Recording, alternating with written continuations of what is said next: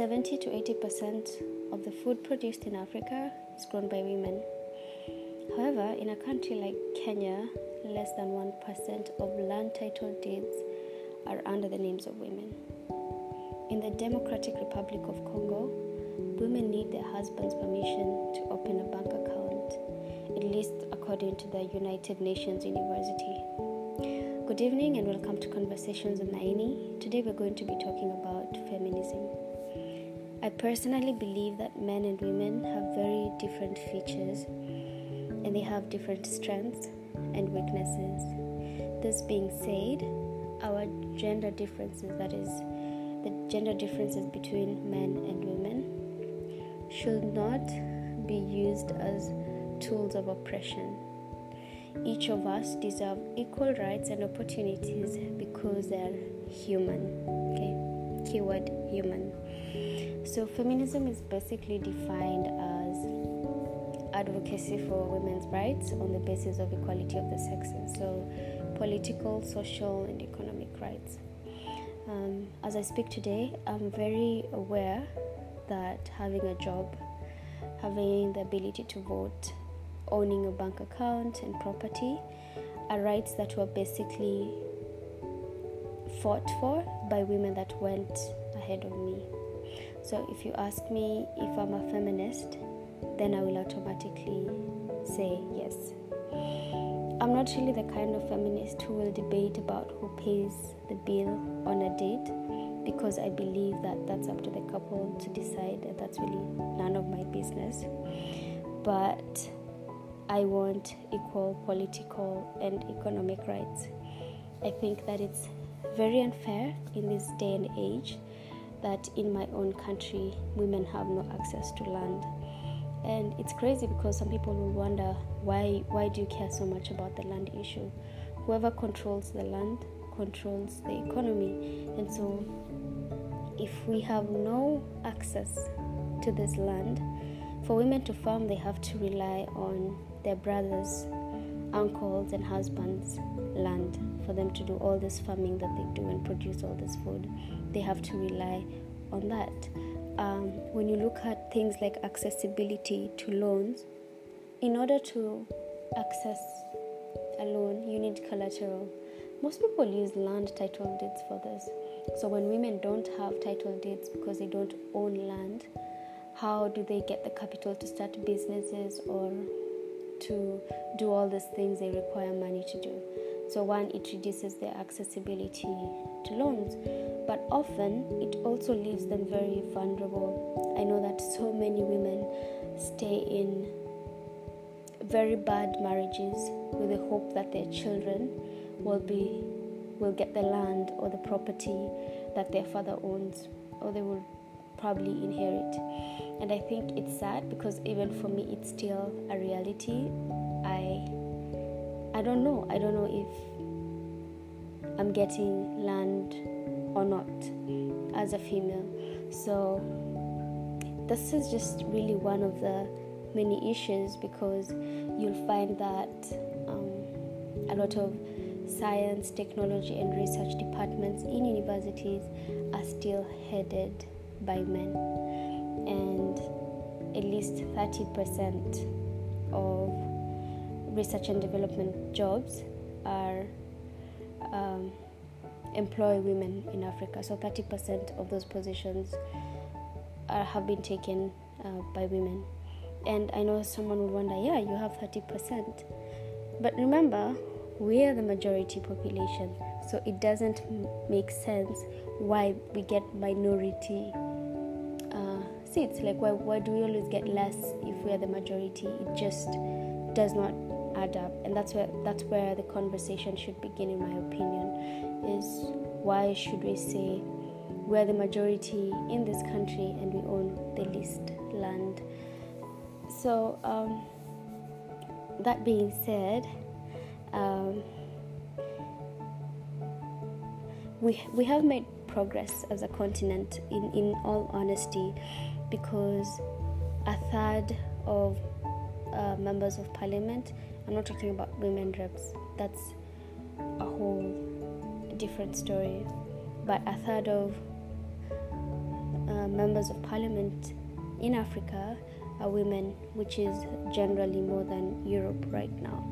So it's not like we're not making progress, but just because we have made progress does not mean that we stop advocating for equity. I'm going to define what equity is in a few, but I just want to ask a question. For instance, if when you set off on a journey and it's a journey of 100 kilometers, do you stop just because you got at 20 kilometers? It's the same case with advocacy for equality and equity. It's you can't say, but we've given this, but this has... And the concept of giving needs to stop. I think that women should continue earning their way, because I'll give an example of the Kenyan parliament, where we have a whole women rep thing situation that has been created. And so you have all this women rep positions, but I don't see how that has made the lives of women better. So I'm not thinking that women just need to be given things to silence them and to say that, oh, here, you get all the women rep positions. No, that really does not work, in my opinion. So equity for me is, let's look at it this way. You have a 5-foot person and a 6'5" person, and then they're trying to get to something that's 7 foot high or something. If you give each of them 2 boxes, the person who's 6'5" is closer to getting to the actual 7-foot thing, right? Compared to the person who's 5'8". The best way to create equity is, if I'll give the person with 6'5" 2 boxes, and I'll give the person with 5'8" 3 boxes, then both of them are at a level of picking up whatever they need to pick up. You get the difference between things, equity and equality. That's the difference, really. And not all situations require equity, but a lot of them do require equity in very many different situations. But I just thought I needed to break that down. Another thing I wanted to talk about is that feminism in the West is not going to look as feminism in the East, and some of our struggles will overlap, but we really have very different struggles at the same time. So my advice really is that I urge African women not to be carried away and to fight for battles of other nations when they really haven't begun fighting their own. And there's some kind of toxic feminism at the same time, the kind that believes that men have to fall for women to rise. Personally, what I am advocating for is that we're asking for equal seats at the tables, especially those tables where decisions that affect our day-to-day lives are made. The land customary laws thing, they need to be reviewed, of course. Having such a low science and research presence, women have such low presence in these fields, that needs to be addressed. Women work twice more. Women work 2 times more than men, and in the sense that they have to go for firewood, they have to fetch water, they gotta wake up in the morning.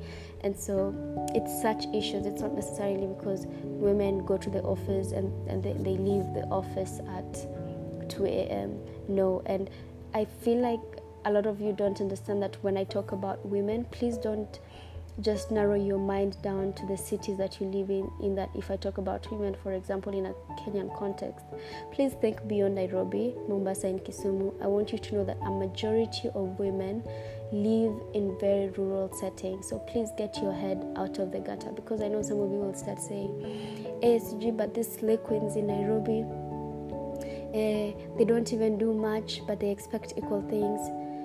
Honestly, I want you to understand that the demographic is much bigger, so don't narrow this whole thing to just the day-to-day women that you see in your life. Go beyond the city, and I'm addressing the problems beyond your cities and your day-to-day lives and what you come across every day. And beware of the kind of feminism that comes to your communities and only empower women with the aim of leaving out the men completely. At first, it may look good, because then you'll see women are getting all these positions, they're the majority shareholders and everything, but in the long run, it's going to be a crisis, because you cannot have a community where then the men don't do anything at all and they're nowhere to be seen. That's another problem.